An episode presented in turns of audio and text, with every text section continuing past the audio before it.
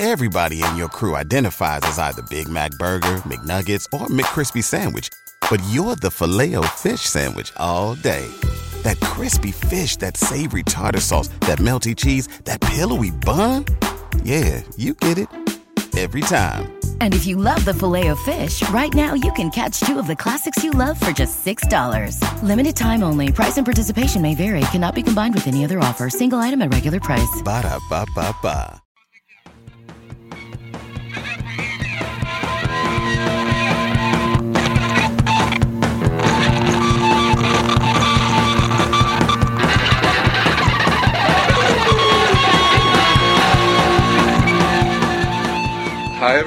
Welcome to week two of Clobbering Time, the uh, the wrestling podcast. My name is Tom Breihan. I am a writer for Stereogum.com and assorted other freelance outfits, and uh, my co-host is uh, is Damian Abraham. Hey Tom, how's it going, buddy? It's good, man. I'm having a good week. I'm I'm on vacation. I'm in North Carolina by the beach. It is beautiful. I am in a rental house that I would never ever be able to afford. That my uh, my in laws are brought out, brought my whole my whole family out to. My brother in law is in from Hong Kong, or was until this morning. Um, yeah, man. So I'm doing beautiful. How about you? Uh, well, this week's been a little hectic. It's been a kind of a crazy week, but I'm doing great. You know, everything is good. I'm I'm in Toronto, not on vacation, not in. Well, actually, would that qualify as Flair country still? I I mean, I guess the entire state of North whole- Carolina. yeah, the whole state. Right? He claims the whole state, and uh, so I guess yeah. So that is Flair country. So so uh, you know, I'm not in Flair country, but I am in flavor country, as I am drinking in Earl Grey tea right now. Uh, is is Toronto like edge country? Does it have a stipulation on it? I think we would be Drake country if we were anything, right? Well, I mean, wrestling wise, you're obviously in what the six. Did anybody ever call it the six before Drake? Uh, yeah, there's that guy that came up with it. There was another Well, okay, rapper that hey, came. All right, did you ever No. like refer to it as the six before Drake? No, no, and I don't know how much I refer to it as the six now, but Okay. I don't think I'm like, uh, you know, I'm not the, you know, I'm like, I might be a little out of the age range of the six saying people. I did refer to it as the T dot though, so I'm I'm like a Kardinal Offishall. I don't think that means anything to you, Tom, but that's I know who Kardinal Offishall is, man. actually that's right. You're a deep, you're a deep music I know head, about so- I know about Northern Touch. I know about uh, the song where he jumps on and pretty much spends an entire song being like, "You guys say this and we say this," and then like tried to make it cool and it wasn't cool. I watched I watched a lot of Rap City in the early 2000s. I know these I- things. Yeah, was was was he on Rap City in America, or were you watching Canadian Rap City? Rap, rap not, I was not watching Canadian Rap City. Yo, Come that on. predates the American Rap City, I think. I don't care. Okay, I'm just saying. Uh, and, and, and I'm talking about BET, Big Tigger, Okay, in the yeah. basement, that Rap City. yep, yep. No, I know. Uh, we had we got BET up in Canada too uh, after a certain point, but before that, we had Rap City with Michael Williams, and uh, he would host the Power Thirty, and then he would also host Rap Th- Rap City. And Okay. he- and he was uh he's awesome now. I still see he he does like some other thing on internet radio. This means nothing to you, Tom. I don't know. This could be I'll save this for my uh glory days of much music when it was good podcast. Um, the, the disgruntled ex-employee podcast. yeah, but if we're talking about Toronto superstar music people that love pro wrestling, we got to talk about the Weeknd because that guy I have heard is a huge pro wrestling fan. Really, That's what I've heard. So that's that is not something that I would get at all. No, but uh, like it, it makes sense because like you know if you're of a certain age, Please explain this- why this makes sense. well, because I think if you're if you're a kid, you probably were a wrestling fan because up until this era, there was always sort of like wrestling, uh, uh, you know, in the afternoons on a weekend. You know, and now you don't really have that in the same way. You know, it didn't always seem like that. You could always watch wrestling. I mean, I like I didn't get to watch TV as a kid. That's that's a that's a whole other story. But when when I had the opportunity to watch wrestling, I most certainly did.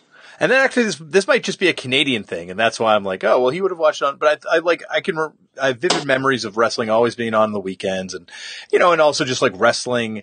You know, you're you're a wrestling fan as a kid. Like it's just something that kids naturally seem to gravitate towards. Like That is true. and it and it's so you know, and and I don't know why it makes sense, but it just to me it makes sense that the Weeknd would be a wrestling fan. It makes sense anytime someone's a wrestling fan. I'm like, oh yeah, that makes sense. Totally, totally can see that. Well, uh, speaking of wrestling, we uh, not not a, a tremendously busy week in the uh, in the world of professional wrestling, but uh, there's some stuff some stuff happened. Anything anything you want to start off getting into? Um, I guess if I was going to start off talking about anything, uh, I don't. Uh, when when you say there, it's not a big week for wrestling. Every week is now a huge week for. Well, wrestling. yeah. There's like if you were trying to watch every single sort of like, you know, and, and this is a broad term, essential essential wrestling program, you would be on all the time listening to this stuff. Yeah, I don't I don't watch every wrestling show, but you, watching you all wanted to you wanted to talk about you were one of the intrepid souls who continues to watch the weekly Ring of Honor television program. Yeah. Uh, what you think? You think it's on the wane? I mean, I don't know. Like, I just I, I've watched it once or twice, like ever. Okay. I went to a I went to a TV taping once in like 2012, Okay. and it was excruciating.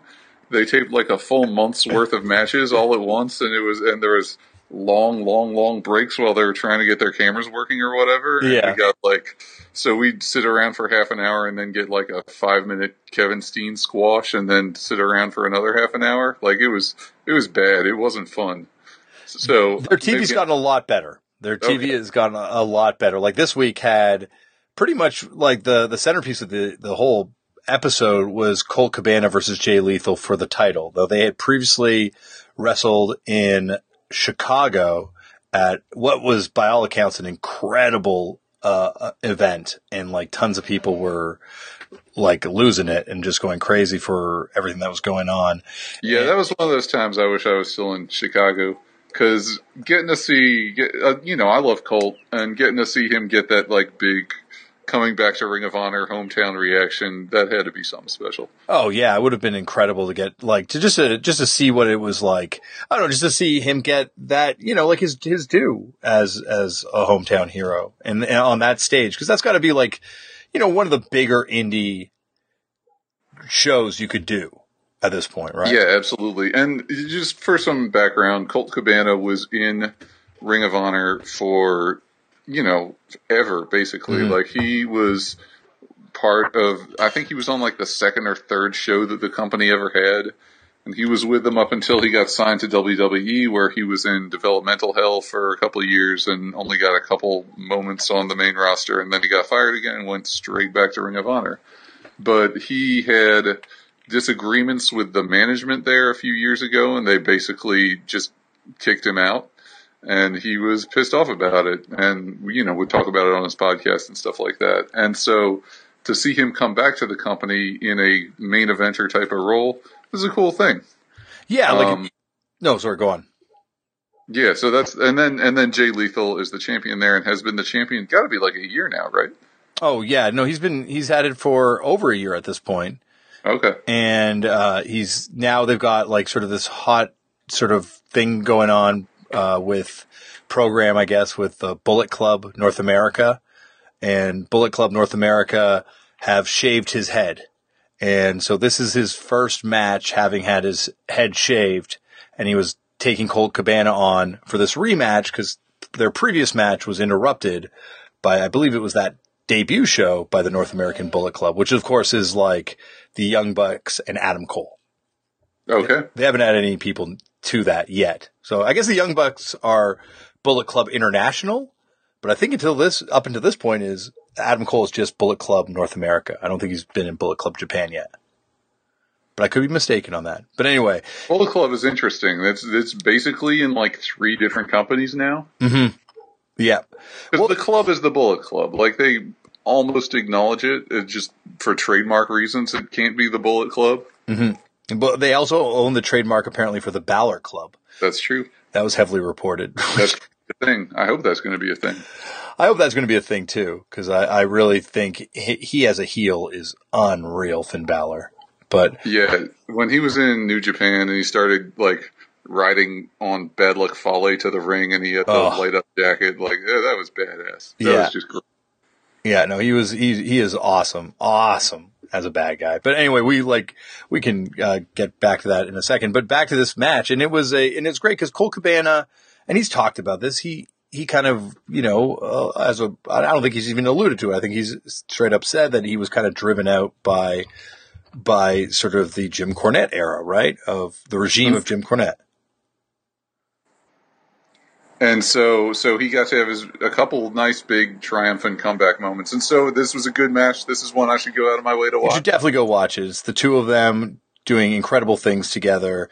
And like, you know, and, and we can talk about, I guess, Ring of Honor, um, and the problems with Ring of Honor, or I should say wrestlers' problems with Ring of Honor leads into another thing we're going to be talking about soon with someone else that was, I guess, you know, according to rumor at least, and I, maybe he's come out and said it, but kind of like driven away from Ring of Honor by the backstage handling of talent.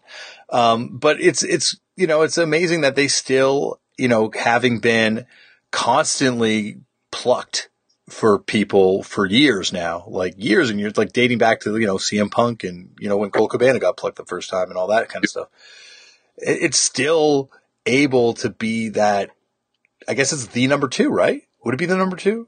In America, I don't know. I, I, America. I think, like I think like TNA still does pretty good TV numbers, uh, but I don't know. I, I heard that if you look at, you know, because obviously, I guess syndicated numbers aren't counted, but if you if you were to look at all the Sinclair stuff and the little cable number that it was doing too, Ring of Honor at one point was kind of beating TNA, and I might be mistaken on that. that- I mean, I don't know. I don't really like to get into the, the business part Yeah. of stuff too much because it's like it's it's you know it's Well, not my money. And it also doesn't, it, that to me, yeah, you're right, definitely. And also, I just think also those metrics are broken, like ratings and stuff like that. Like, I think a much better metric is just, you know, gauging from other wrestling fans. And it seems like to me, people talk People are more psyched about uh, about ROH than TNA. yeah, at this point. Yeah. You know, with, with the exception of the, you know, the deletion, because everyone Yeah. loves the deletion. That that was that was something special. I really deletion. enjoyed that. Oh. That was like I was gonna not watch that for the longest time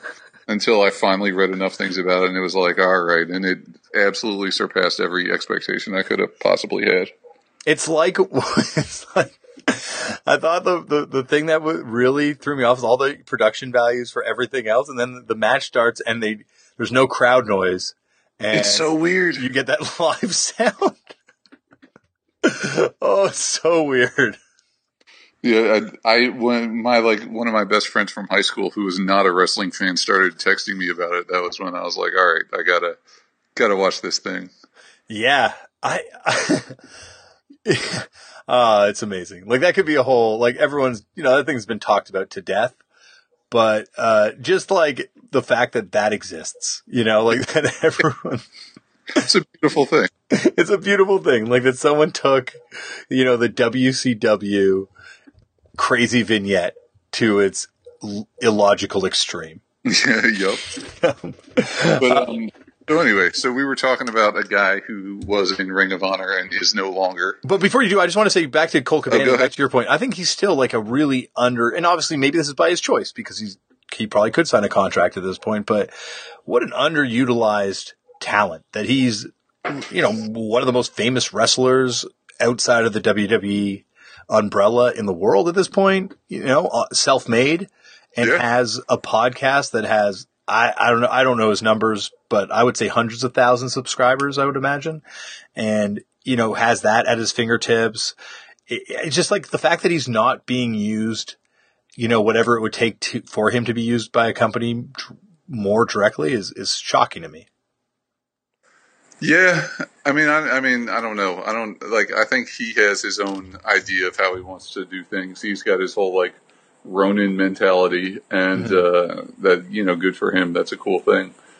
Um, he seems to be doing just fine for himself, as far as I can tell. Oh yeah, absolutely. But I feel I still, still like you know, I'm not saying that money money walks and money talks, but you know, I'm surprised someone's not made him an offer that he couldn't refuse, so he could come on board to help. It, would be smart. Yeah. Um, but you know, we don't we don't run a company. We don't know what we're talking about Nope. with this stuff. Nope. Um, but so let's uh, can we talk about Cedric Alexander? Yeah, so we were talking about the person we were alluding to before. Yes, Cedric Alexander was in Ring of Honor, and he is now part of the Cruiserweight Classic on uh, the WWE Network, which I talked about a whole bunch last week. Uh, Cruiserweight Classic had my favorite wrestling moment of the week last week, and it had it again this past week with uh, with Cedric's match against Kota Ibushi, which was really something special, like something just very very cool. This complete like nutso like back and forth, super athletic, all over the place match. And it had its own sort of internally built in storyline that the wrestlers had to tell. Like they had to tell it themselves because the way the Cruiserweight Classic is set up, there's there's no storylines. It's just uh, it's just guys wrestling each other. So the storylines themselves have to sort of organically appear within the match, and this one did. This is like Cedric Alexander, been the been like a sort of a mid card guy on the independent circuit for a long, long, long, long time, and uh, and here he gets to kind of step up against the guy who's like maybe like the premier high flyer in the world, like uh, just this this total like force of nature, Kota Ibushi, who's just an incredible like breathtaking performer to watch, and he throws everything he has at him. And so that the whole story of the match is like this guy knows he has one shot. He's doing everything he can. He doesn't win. You know, spoiler alert, like Ibushi wins and you knew Ibushi was going to win going into it pretty much. But I mean, it was just nuts. And, and there were some near falls in there that were just beautiful. And it's just a, a, a great, great match. A whole lot of fun to watch. And it was, and he is a guy who was in Ring of Honor for a long time and they actually alluded to it on the show. Like not this week, but whenever he had his first Cruiserweight Classic match, I think during the match, Mauro Ranallo said something about how he had passed up a Ring of Honor contract to be in the Cruiserweight Classic. Well, and that it's just like you know that's the great thing about this cruiserweight classic is it's kind of giving a lot of these people exposure to a much wider audience. Like I, he was, you know, he definitely was a mid card kind of wrestler on the independents, but he's someone that so many people have said for so long, you, you, and so many people have known for so long that he's just unbelievably physically t- gifted. Yeah, And he that is. He's, he can just do incredible things. He's like, there's no. Uh, he's like, he can talk. He's like handsome. Like, there's no reason why he couldn't succeed on a bigger stage. No. And that's the thing is hopefully these guys are all going to like Kota Ibushi too. Like, you know, he's one of the greatest high flyers in the world, but just his facials in that match too. And he's got, he's Why do who- wrestling fans say facials instead of faces or facial expressions? I always thought that was one of the weirdest like wrestling terms. facials. I don't know. I think you say facials in other sports, don't you? I, you say it in porn. It's something Well, else yeah, there. it means something very different, I think, in porn than we're talking about here. But like, Uh, but maybe it's from wrestling that people say it. Like, like you know, in I've never heard anybody say that in any context except for wrestling. It's one of those. It's like one of those like, why do we say this? Because Yeah. I'm sure I've said it before. Anyway, I interrupted you. No, no. Hey, hey, you, you, your mind went there, Tom. So we, we had to go there. Uh, but yeah, you're right. But he has, he's definitely one of those people that just, you know, one of my favorite wrestling matches. I think a lot of people's favorite wrestling matches the last few years, uh, was Wrestle Kingdom 9 with Nakamura. Yeah. Oh God, that was incredible. I just watched it the other day because I'm showing Holden his first wrestling matches every morning before his younger brother, wakes up. So uh, we have like a you know we have like a 20 to 30 minute window before Dorian's downstairs and I have to turn off the wrestling. Do you like think about it all day? Which one you're going to do the next morning? Tom, I got them planned out like months in advance. I got Oh, planned out till I can wow, start okay. showing them blood in a few years. Okay, sounds good. Though I already fucked that up because I was trying to show him uh, CM Punk versus Colt Cabana, and there, you know, there's blood in the lead up. So I was like, Okay. oh god, I guess not ready to show you this one. um, but like the last one they had in Ring of Honor, I should say. Uh, so yeah, like he he is really someone, and there's like so many people that you could say this of that are in this uh this tournament that just needed the platform. Cedric Alexander, Alexander, yeah. Kota Ibushi, like they're, they're, these are people that just need, just needed the the stage on which to show people what they can do.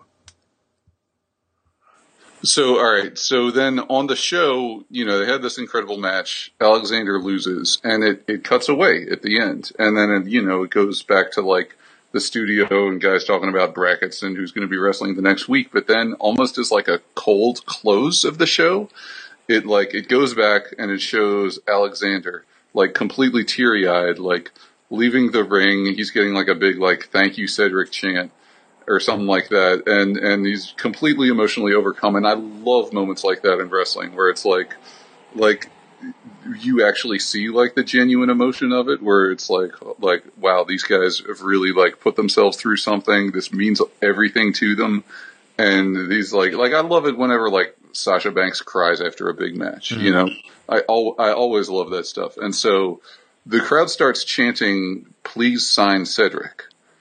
And as he's walking to the back, you saw this too, right? Yeah, the WWE's put this excerpted out as a, another video on YouTube now. Okay, so as he's like walking to the back, uh, Triple H like suddenly materializes behind him, like, like steps out of the entranceway and like looks up at the crowd and gives them like a yeah okay nod, like yeah, and like gives them a thumbs up, shakes uh, Alexander's hand, and then like leads him to the back, and it's such a awesome moment. It's such a like a cool like nerd out thing. Like they didn't even have to put this on the show, but I'm really glad they did.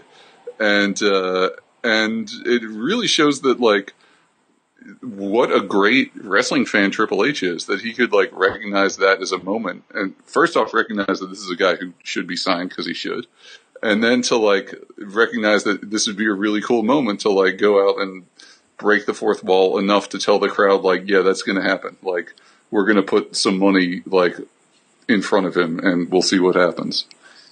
Yeah, he's like, ah, oh, man, uh, Triple H to me is like uh, a very fascinating personality mm-hmm. of, a, of, a, you know person because like you get these moments with him, and then you know he, he, loves Motorhead and all this sort of other stuff where I'm like, how oh, he'd be fun to hang out with, and then you hear you know stuff in the Jericho book or like other stories about how he is backstage. You know, like oh, it just seems so completely at odds with this other side. Yeah, like the guy who holds other people down. And yeah. I've heard all the stories and stuff like that. I've been around a few wrestlers who've told me a few things, and most of those things are not flattering. And uh, but I don't know. Maybe it's like he's gone through like personal changes in the last years, or, or sort of he's uh, being an executive as opposed to a wrestler all the time, not really having a spot that he has to protect, has like led him to sort of like consider things differently, mm-hmm. almost like a like a president in the second term, you know, where they're yeah. not like for election the whole time. Yeah, yeah, he's just having his these are his uh his like uh I'm at peace now with my ego years. Yeah, it's also like this is you know that that's one way, and the other way is is like maybe he is that calculating like he is, you know, he's the game. So maybe he's like figured out that like, no, this is what I need to be. Oh, just, so like this is where the future is going. This yeah. is how to like bolster my own legacy. I like this. I like this line of thinking. Evolution is a mystery, a change that no one sees. You know? What are you quoting something? Is that the theme song? Or? the greatest theme song of all time in wrestling. I think I'm misquoting it too, but okay. but that's my favorite uh, theme song. But yeah, like he he can evolve. You know, he knows how to evolve. He's no. You know, it's a great theme song. Is uh, this is uh, apropos of nothing, but I really like James Storm's uh, TNA theme song. That's some like that's some really top shelf like Nashville like like yeah. mega budget mid two thousands like country like outlaw country Montgomery Gentry type shit right that, there. That's, that's, good music. What, what's that's uh, Dixie's husband Serge's work? I bet. I Probably, I'm sure. Uh, but, um, like almost every theme song in TNA is just butt. Like most of them are terrible. James Storm got this like just badass anthem. Sounds like a like a I don't even know like a um like a Lee Brice song or something. Well, because Serge was finally painting in his uh, chosen palette at that uh, point. Yeah, I suppose that's it. As opposed to like the like affliction shirt butt rock that everybody else gets. Yeah, like Serge was like, I, I love Nashville country. Serge is the guy though that kept Ty- Taylor Wilde from using "fucked up" as her entrance music. Uh, yeah, you've told me this story. So there you go. So Serge, not not a fan of not a fan of his work. Put it that way. Yeah, yeah, fuck that guy. Except for his James Storm. Except for the James Storm theme. Although, have you, you have you heard Bobby Roode's new NXT theme song? yeah, he's It's awesome. He- I like how both beer money guys have good theme songs in different companies now. Well, because and that's like you know, it's funny when you think back. uh, I was I went out for lunch with a, a friend the other day, and we're talking some pro wrestling, and uh, in in in we're talking about you know that sort of Motor City Machine Guns, Beer Money era of TNA, and just like, could you imagine if those teams were around now, and like you know, Oh yeah, oh, and like if, they would be they would be crushing things. There's Oh. like no question. It would be amazing. They they will they both be on NXT. Like it's I think it's very clear that both those teams if they were around now and it was if then was now they would be on NXT and it would be blowing people's minds and there'd be this incredible push for tag teams. Yeah, yeah, no, that that would be great. Oh well. Oh well. Oh Um, well. So the one thing that I other, that I also wanted to talk about this week, and God knows we probably should have bumped this up to the front because it's like the thing that people are actually talking about is uh, the feud between The Rock and Vin Diesel, Mhm. which appears to be entirely taking place within TMZ and uh, and like The Rock's Instagram feed. But um, I, you know, I'm really enjoying it. Like, I love the Fast and Furious movies. These guys apparently do not get along particularly well, and they are beefing with one another on the set of Fast Eight, which I am very excited for. Um, do you like those movies? No, no. I was uh, and I was dating a uh, a woman at the time when the first one came out, and I think she left me for a street racer. okay, but they're not even street racing movies anymore. Doesn't matter, Tom. Left you for like a, a vault cracking like iced superhero. I think you can go back to those movies and it's all I good. I don't know. I don't know if I want to like, like. There's so much stuff to watch. You know, like it's like when you have those spare times, do you really need to go back and discover the Fast series? Yes, yes, you do. They're like it's the best action franchise we have going today. Well, It's like the last the last movie had Kurt Russell and Jason Statham and Tony Jaa and fucking you know The Rock like flexing and breaking a cast off his arm. It was just ridiculously dope. Those movies are great. They're fucking great. Fast Five, that's the best one. I went to this um this action movie festival in Asheville, North Carolina, like uh, five years ago, four years ago, something like that. And uh, the the guys who were there at the time were were using Fast Five because all these stuntmen were there, right? And they were using Fast Five as like evidence of like our line of work is still relevant. They can't just replace us with computers because you need to do something like this fucking awesome bank vault dragging behind a car chase that is at the end of Fast Five. That's like one of the best car chases ever filmed. don't you think though it's like the Affliction T-shirt of movies? No, because affliction t-shirts aren't cool anymore, and the fast movies still are. Are they, Tom?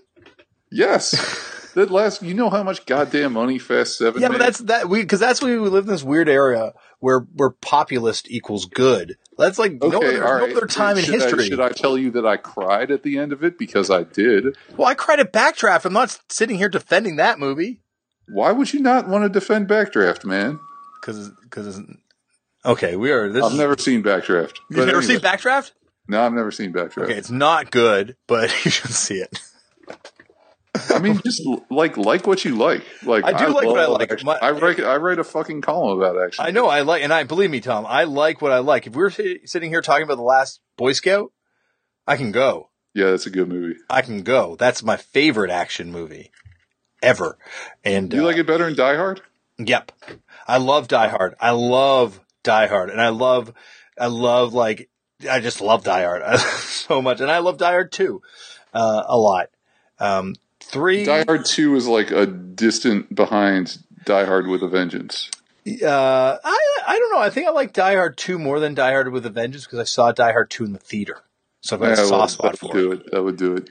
And and there's that scene where he pulls the uh, the uh, ejection seat Yep. and it goes right up into the screen. Oh, that's a that's a classic thing to see. That's that's like that's like the waning days of the f- super shitty green screen effects. yeah. You So can only the get away with that for like another six months after that. so what's the beef between these two? I don't know. I guess they like the Rock doesn't like the way Vin Diesel comports himself on set. Oh. The the like TMZ has reported that the crew all think that Vin Diesel sucks because he like he won't he'll, he'll like hold up time or filming time because he won't come out of his trailer. And The Rock is a total professional, and so as a total professional, which you would have to become through years of pro wrestling, uh, The Rock doesn't like that Vin Diesel is uh, is being a little bit of a diva. But um, so one of the the theories that's uh that's been going around, and I think it's like a half joking theory, but God, I would love it if it was true, is that uh, Fast Eight comes out like two months after or two weeks after WrestleMania next year. And so there's some people who seem to think that this is a work, or don't seem to think, but they're at least enjoying speculating what if this was a work and what if it gets blown off at WrestleMania before the movie comes out. Whoa, that Yeah, would be some. That's like some, uh, you know, Conor McGregor level of booking in advance. It would be, so, I mean, all right, first off, in Fast Five, there is a fight between Vin Diesel and The Rock that is incredible. Even though Vin Diesel is like the size of like one of The Rock's legs, it makes it kind of the, you know, the camera work is such that it seems like he has a, a reasonable chance of holding his own. And, uh, and God, like, so some things some things I'd like to I'd like to think about. I'd just like to put out there into the ether is if this match does happen, if this is a wrestling match that this is building to. Uh, first off, what's Vin Diesel's entrance music? Um, well, he was named by a hardcore kid apparently, um, He's not going to come out to some hardcore. so he might come out to a hardcore song.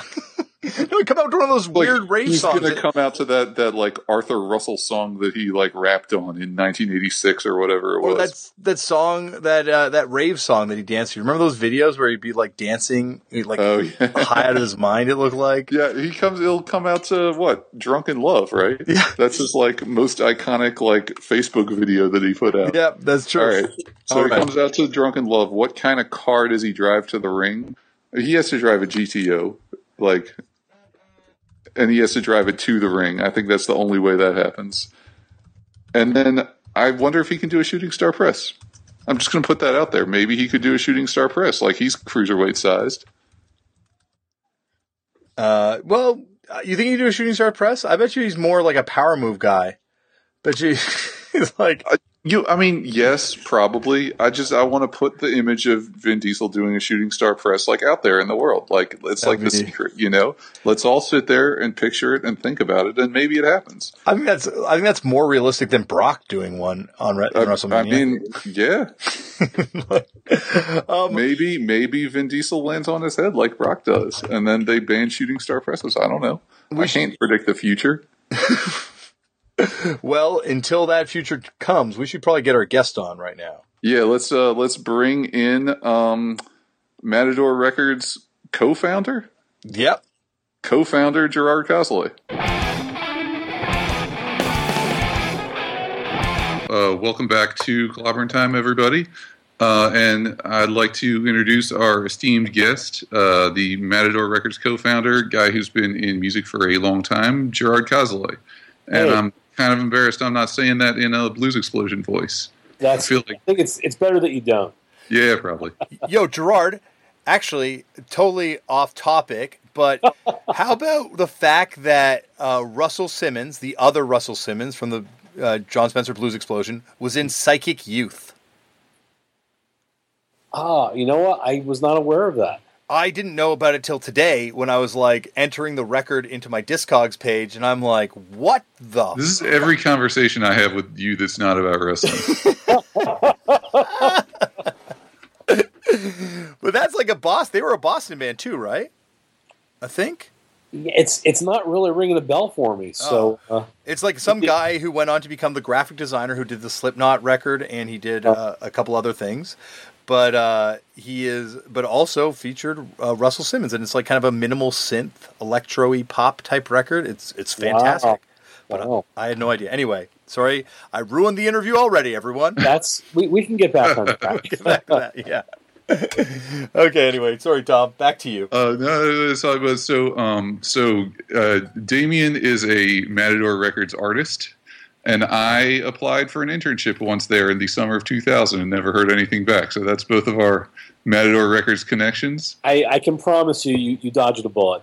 Well, I would say, but but you say that, Gerard, but let's not forget that Ezra from Vampire Weekend and uh, Michael from Mishka were both former Matador interns. Um, I, that's what that's what people tell me. Um, and also Gabe, too. So there's. That's that's right. That's the- right. It's uh, it's it's, Which it's absolutely it's it's it's the ticket to stardom. Much the way that uh, you know CZW was uh, was Dean Ambrose's uh, stepping stone to uh, global fame and fortune. Uh, packing boxes at, uh, at Matador, uh, you, you will eventually uh, top the Billboard charts. That's how. that that would have been my my light tube match. yeah. Yep, yep. You could have been. That could have been you, Tom. That you could have been. You could have been talking about cousins instead of Ezra. That's a deep cut singles reference from like three years ago or something. All right. All right, so um, so Gerard is a is a wrestling fan, just like the two of us. And Damian just told me you went and saw a Progress Wrestling show in London. Yeah, I was in London uh, in June and uh, the end of June, and I attended uh, Progress's uh, Chapter 32 5000 to 1 card at the Electric Ballroom in Camden. Uh, So- 5000 5000 to 1, of course, being uh, the reference to, uh, to Leicester City's uh, recent um, EPL championship, which uh, I, I, I'm told the odds for that were 5,000 to 1. Um, but uh, yeah, I, I'd never been to a, a Progress show before. I've, I've only followed their stuff uh, online. Um, Progress Wrestling, for those listeners who might not know, is a British wrestling promotion that like is incredible. Like it, it's kind of like the 2001 Ring of Honor of right now, where it's, it just seems like if you're a big enough wrestling dork, you're like, oh my god, this thing. Yeah, I think that's a good comparison, and they, they seem to have a really, really good mix of sort of you know homegrown talent, uh, bringing in a mix of the, the the cooler, hotter indies from around the world, um, and uh, I mean mixing it up in a really creative way because there, there seems to be an actual storyline for everything that's happening. Not that that's uh, you know un, unheard of in the indie world by any stretch. But um, I mean, even for, even for somebody who hadn't been to one of the shows before, uh, the characters and the storylines were pretty pretty easy to figure out. Um, but uh, you know, the level of competition was fantastic. Uh, the production, uh, the setup there was very very cool. Um, the crowd was amazing. Crowd level of crowd participation was kind of off the charts. Something I haven't seen at a domestic wrestling show in many many years. Um, so yeah, I'm I'm, uh, I'm I'm sold. I'm in. You didn't you didn't go specifically for this, did you? no, I was there on business and uh, ended up extending the trip by an extra day when I saw that they, they had the show happening. Nice. Um, and uh, and yeah, I mean, you know, there, there were there were a couple people on the show I'd seen before. Uh, Johnny Gargano, who um, dropped the uh, the Smash uh, belt to Mark Haskins. Certainly, I've seen Johnny on TV here in the U.S. and seen him wrestle in person. But uh, you know, there were there were a number of folks I had not uh, watched before. One guy in particular, um, Jack Sexsmith, who seems to, seems to be working um, a, a gimmick of um, he's very promiscuous, which you know you wouldn't think on paper that's a great idea for a gimmick. Oh, that's like a well, that's what that's uh Yujiro Takahashi kind of Yeah, I was going to that. say the Yujiro Yeah. gimmick.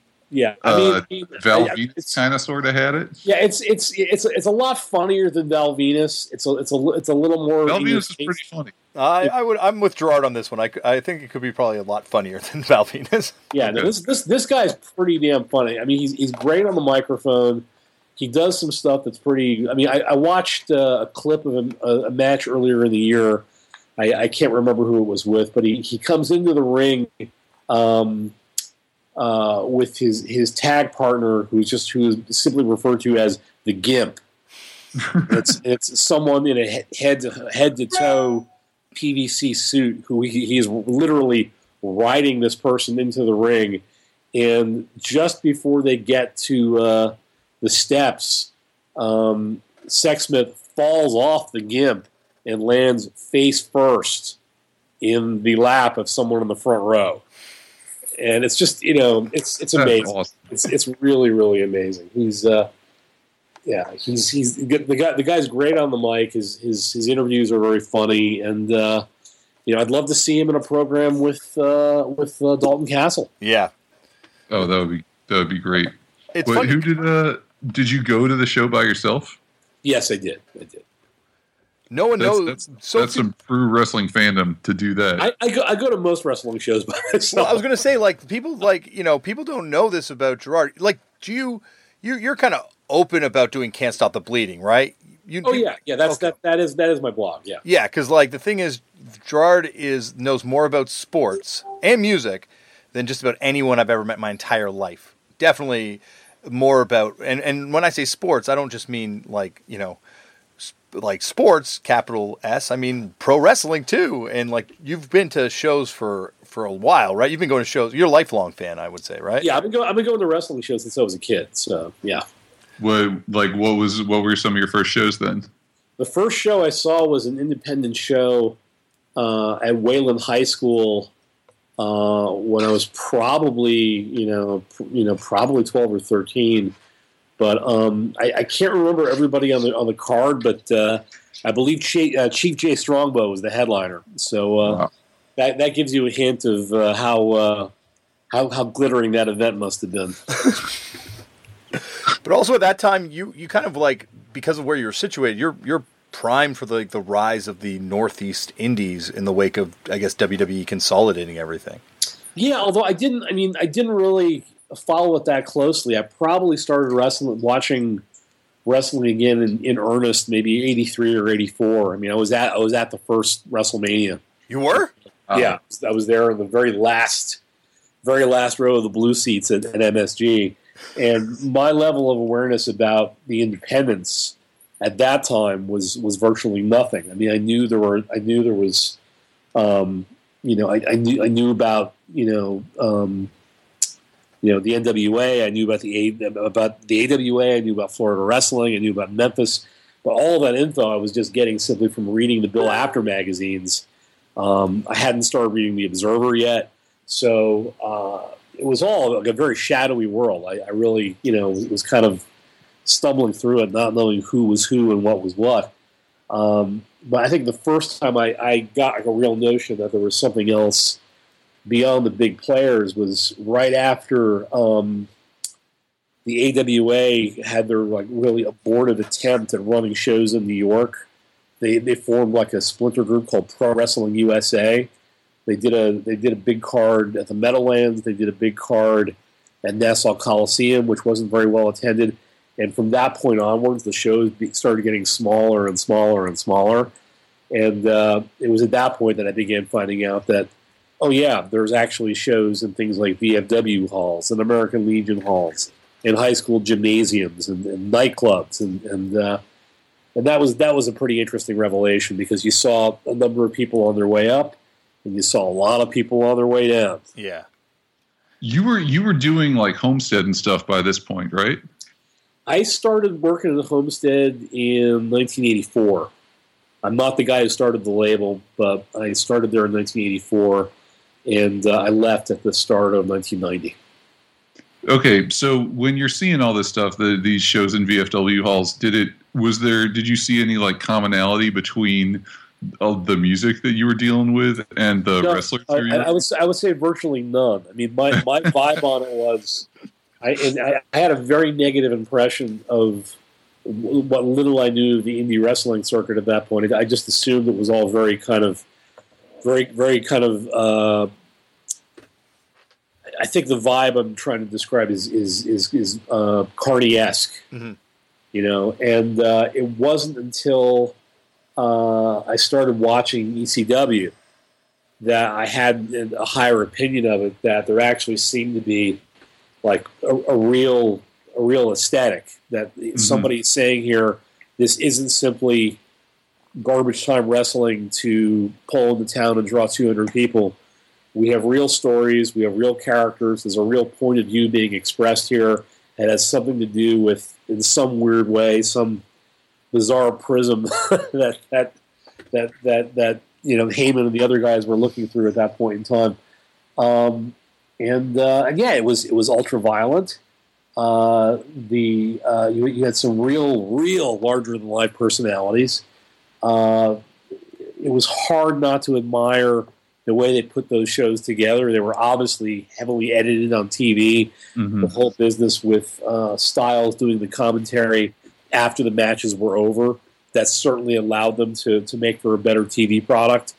Um, but yeah, I mean that whole thing was was really uh, infectious, and then seeing those shows live for the first time, it it did remind me a lot of uh, seeing uh, like northeastern hardcore shows in the early '80s, especially the, the, the whole idea of the crowd being right on top of everything, um, the action happening in the crowd very often and every and almost everybody involved being very very accessible. You could go to the merch table and have a conversation with somebody about the match they were just in or whatever. And that was, you know, you obviously were not going to go to Madison Square Garden and just have a conversation with Jimmy Snuka. That wasn't going to happen.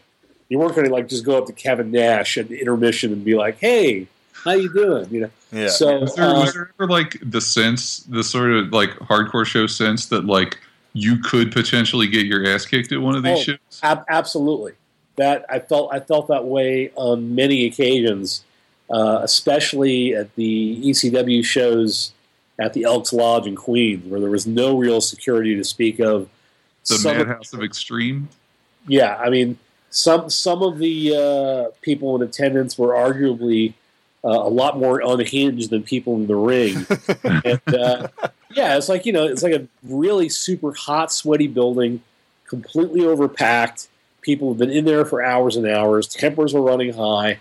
Um, yeah, there was very often a feeling that something could uh, seriously go wrong. And if you look at, I mean, and, and I, I, never really saw anything super terrible happen, but uh, I mean, there were like those legendary, you know, things that went wrong in in and around ECW. There's there's the whole uh, uh, the, the, the Sandman crucifixion match.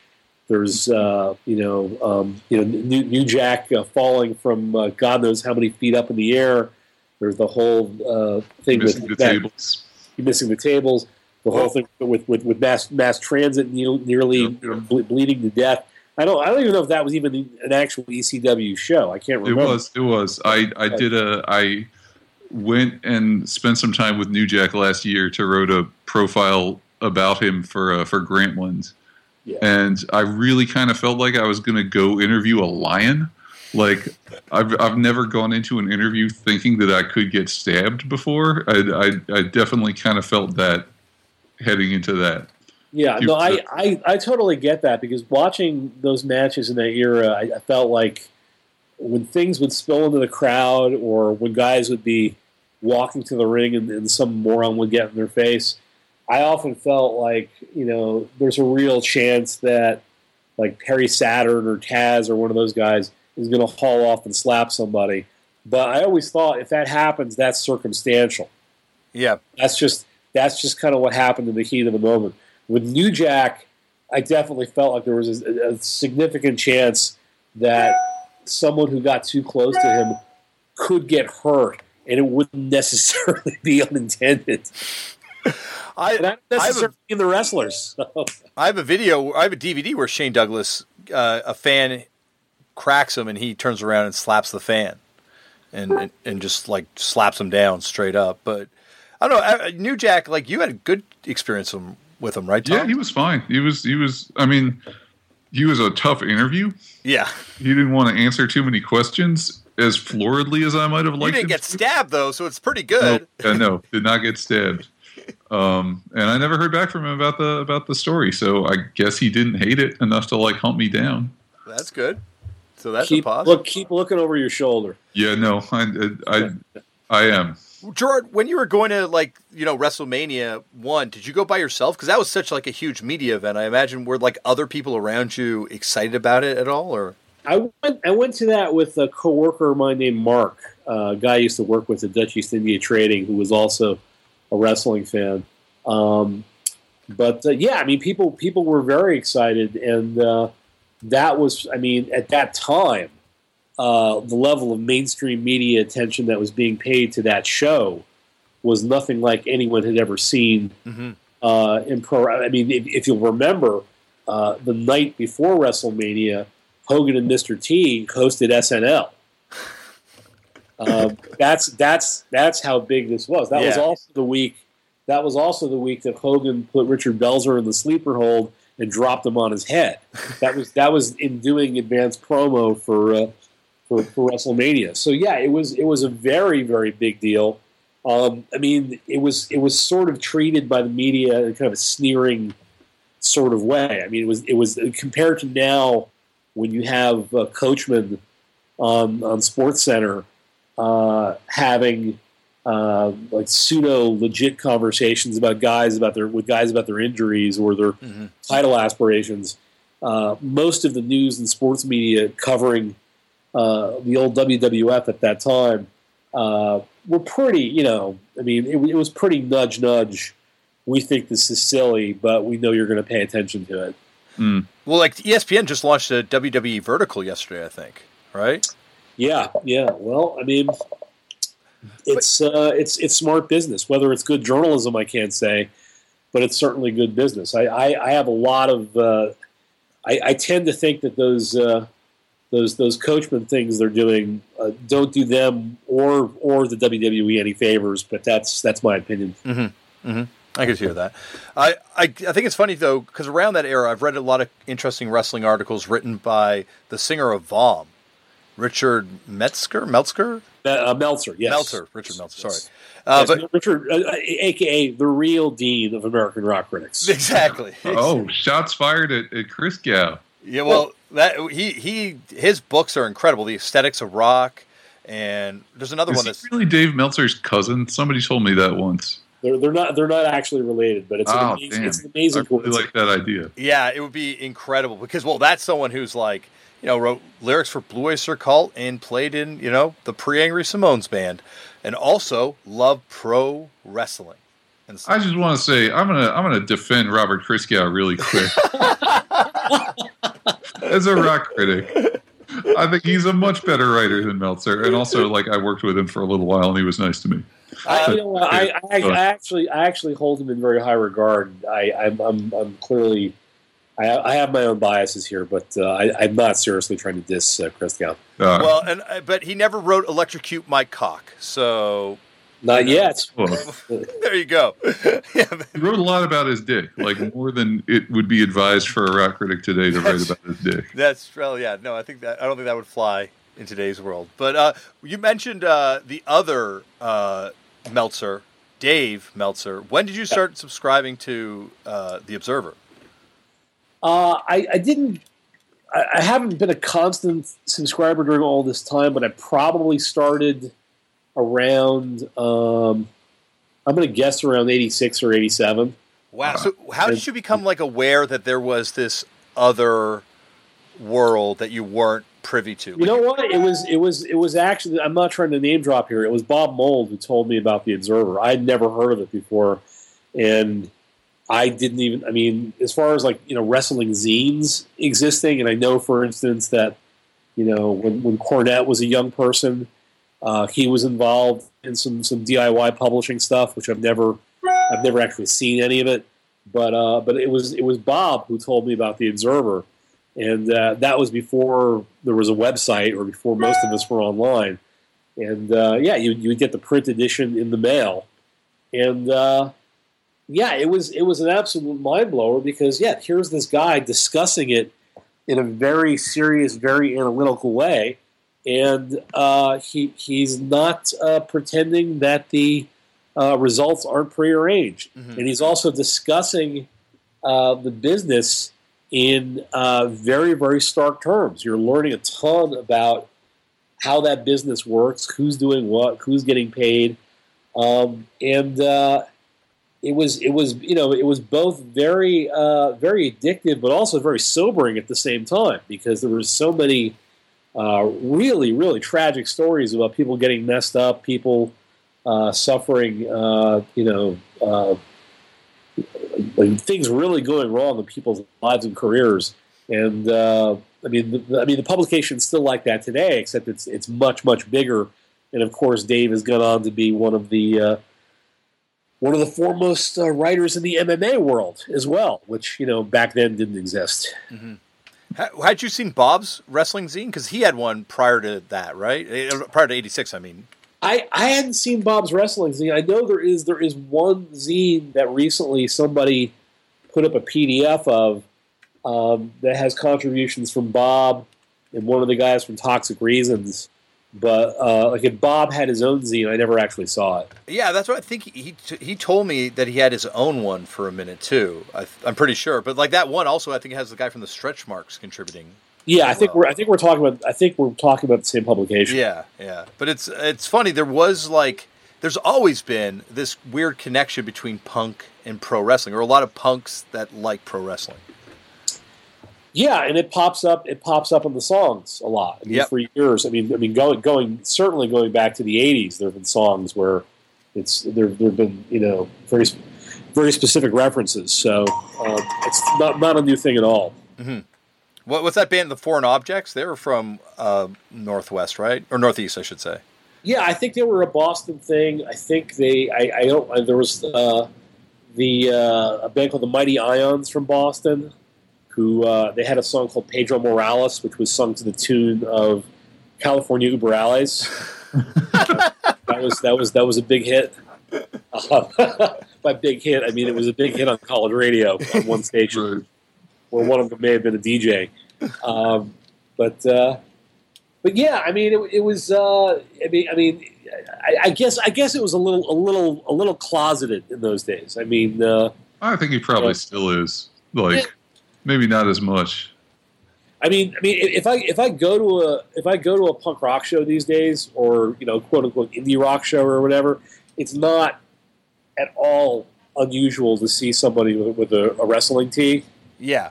Um, but uh, but they're, they're they're still in the minority, of course. we're, we're, in the post CM Punk profile in GQ magazine era, Tom. You got to remember that sometimes. Yeah. It, it, was only the website. I, I can't claim too much. Uh, responsibility for when, anything. When it's brought up in wrestling media, it's always brought up like it was in the magazine.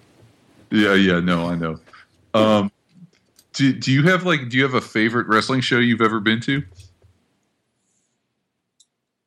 I gotta I gotta think about that. Probably um, the uh, the first uh, the first EC the first ECW pay per view um, at at uh, what they now call the 2300 Arena uh, in, in Philadelphia. Um, that uh, I'm trying to remember the the. Uh, it's the one in Beyond the Mat, right? The one they. That's the one. Yeah, that was. I, I, think. I think that was Raven versus Terry Funk was the headline match that night, and they had like a three way dance yeah. to see like that. Terry Funk had to win to get in that match. Is that was that the one? I think so. I think so. There was there was a tremendous a tremendous amount of blood uh, spilled on Terry's part. I believe there was another match on, the, on that card that featured a, a, a surprise Rick Rude appearance. Um, but yeah, I mean that was a pretty amazing night because again the, uh, the, the, the crowd had a lot to do with making that show. Is it barely uh, legal? It was the barely legal one. Was that? I think, I think barely legal was. Uh, yeah, I think the first one was barely legal, and maybe Heat Wave was the second yeah. one because and the power goes out at the end or something, right? Or yeah, oh, yeah. That must have been incredible. What was your first ECW show? Because were you aware of it from reading the Observer as it was kind of happening, or no? My, my, my finding out about ECW was completely by accident. They were they were they were they were probably a good four or five years in by the time I knew about it, and uh, there was a cable channel in uh, New York, still still a big cable channel, MSG, mm-hmm. Madison Square Garden TV, and they were buying TV time on MSG very late, like four in the morning or something, right? Yeah, like I think like two in the morning. Like yeah, morning I think that's like that's how I saw it for the first time too. Yeah. Except by then it was like ninety eight or something. Yeah, and I was I was probably like maybe like nine, sometime in ninety six or ninety seven. Uh, I probably just left the TV on from watching a Knicks game or something, and you know I, I come home and there's this wrestling show on the TV, and uh, you know there's chairs flying everywhere there's guys getting stapled in the head. Um, you know, you've got Styles screaming his brains out. You got Bill Alfonso like acting like a complete like you know crack cracked out maniac with that horrible horrible orange jumpsuit. Um, I mean, yeah, there, it was. I, I mean, I mean, immediately I was like, "Oh my god, this is crazy! this is hilarious TV." And, uh, and and the way the way that like certain people kept kind of popping into it who I remembered from wrestling before, like seeing Terry Funk on those shows, or seeing Buddy Roberts on those shows, or seeing Tracy Smothers. It was like, oh my god, where did these? How did these guys? Where did these guys fit into it? Um, it was it was pretty cool. It was pretty cool.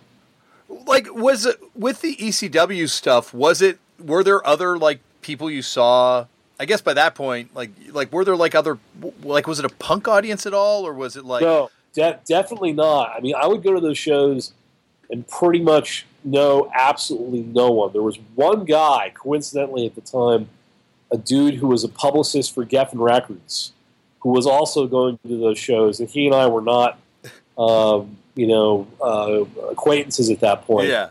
But um, I believe he was the one responsible. If I'm not, I could be wrong about this, but I, I believe he was the one responsible for uh, Mikey Whipwreck using Beck's "A Loser" as, as his entry music. And by responsible, I mean he was the one who was going to get blamed if Geff, if if Geffen's lawyers ever found out about it. I always thought they just did all the those like they just used whatever music they felt like and didn't even worry about getting sued. Well, that that is that's that's mostly true. I mean, they didn't they didn't ask permission. They didn't pay a licensing fee or whatever. I mean, that's why it worked because they were using real music. Uh, people got super psyched for it, mm-hmm. but of course, in real life, they couldn't use the real music. I ended up um, I, I, ended up having a very brief uh, dialogue with Paul Heyman, and. Um, we we because they used that um the Blues Explosion GZA remix right for like a video package. No, well, no, they they, they used uh, the Blues Explosion's "Wail" for uh, Rob Van Dam's uh, ring entry music. Oh, however, after I think maybe two or three times, uh, they decided that it wasn't it wasn't working. That people weren't recognizing the song. That it didn't really resonate with the audience, and they changed it to something else. Pantera, which is which is which is, is, is pretty embarrassing.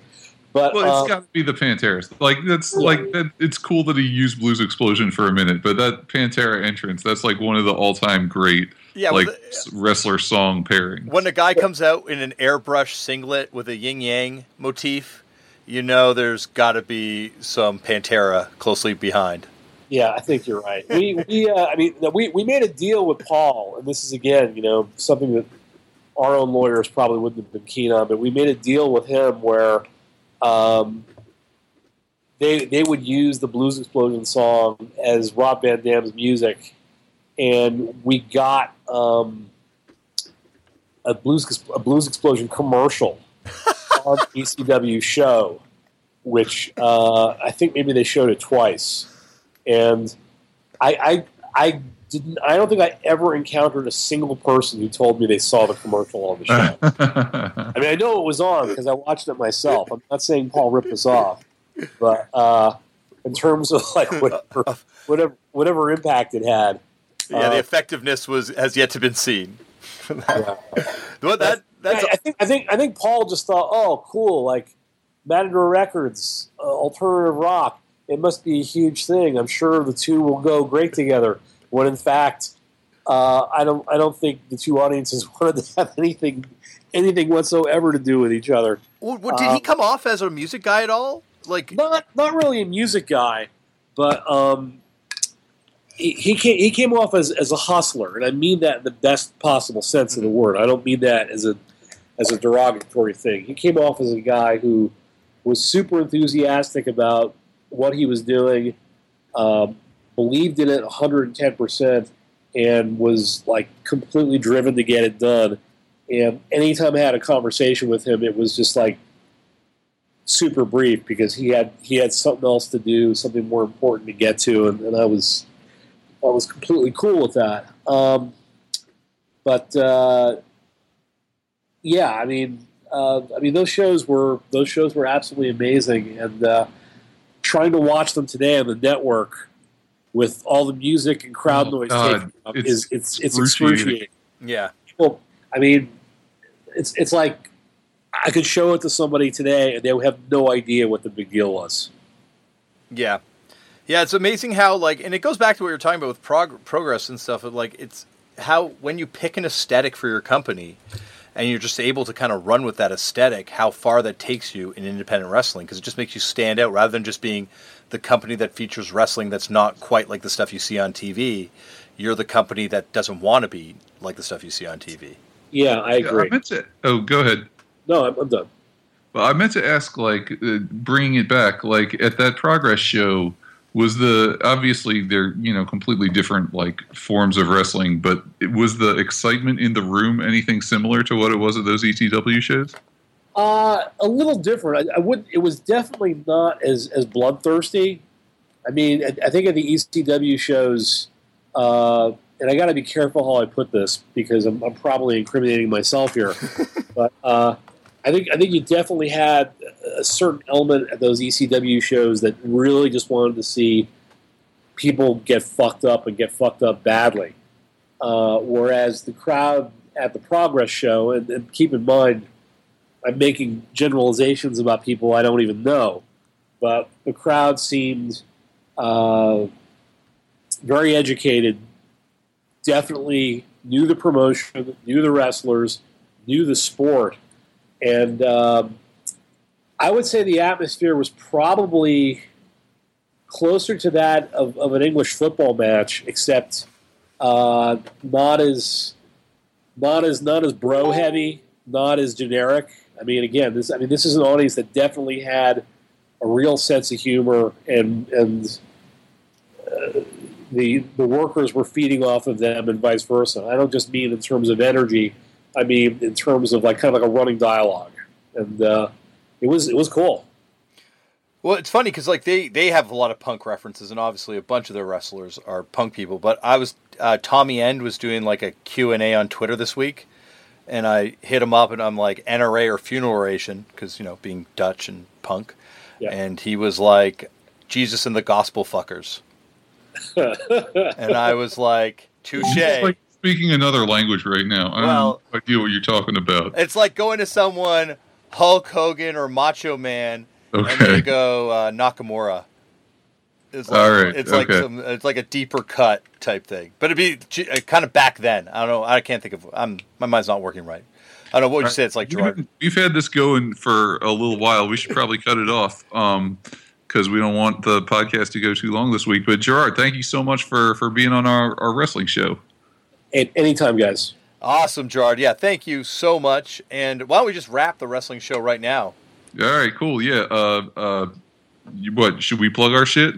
Yeah, like oh, I guess Gerard, why don't you plug uh, Can't Stop the Bleeding and I guess on Twitter if, if you want people to hit you up, Can't Stop the Bleeding up on Twitter too and stuff. Yeah, they, people can follow me if they're inclined at uh, CSTB Tweet. Uh, the uh, the blog is can'tstopthebleeding.com and um, it's and, uh, amazing. Uh, it is yeah, hilarious, and Gerard posts a lot of wrestling content too. And yeah, I just had to put your plug in a little harder than you were going to plug it, Gerard. Thanks. I'm not. I'm not big on plugging myself, so no, thank you, sir. No, and and you put out some records too, I hear. So check Appa- appar- apparently, apparently, but we we have a big marketing campaign, so just look for the Matador Records uh, billboards and skywriters uh, in your in your city. exactly. Um, and uh, I guess sorry, Tom. You, uh, yeah, yeah uh, I'm on Twitter at Tom Breihan. My stuff is on uh, stereogum.com just about every day. Although I've been on vacation this week, and uh, my my AV Club action movie column just ran its uh, first blood piece. So look for that if you were so inclined. And uh, go ahead, Damian. Uh, you can find me on Twitter and, and Instagram and all that stuff at Leffert Damian. Uh, and subscribe to this Turned Out a Punk feed because that's where you're going to be hearing Clobbering Time for the next little bit until we get our own feed and get our, our logo, which is coming along really cool, Tom. I've seen some mock ups for it. Uh, my dad my dad's doing it. Uh, and then, uh, yeah, that's it. And then, uh, yeah, look, I write stuff on Vice and, uh, yeah, and I will see you on another podcast on this channel. Yeah, all right. Thanks for listening, everybody. Everybody in your crew identifies as either Big Mac Burger, McNuggets, or McCrispy Sandwich. But you're the filet fish Sandwich all day. That crispy fish, that savory tartar sauce, that melty cheese, that pillowy bun. Yeah, you get it. Every time. And if you love the filet of fish, right now you can catch two of the classics you love for just $6. Limited time only. Price and participation may vary. Cannot be combined with any other offer. Single item at regular price. Ba da ba ba ba.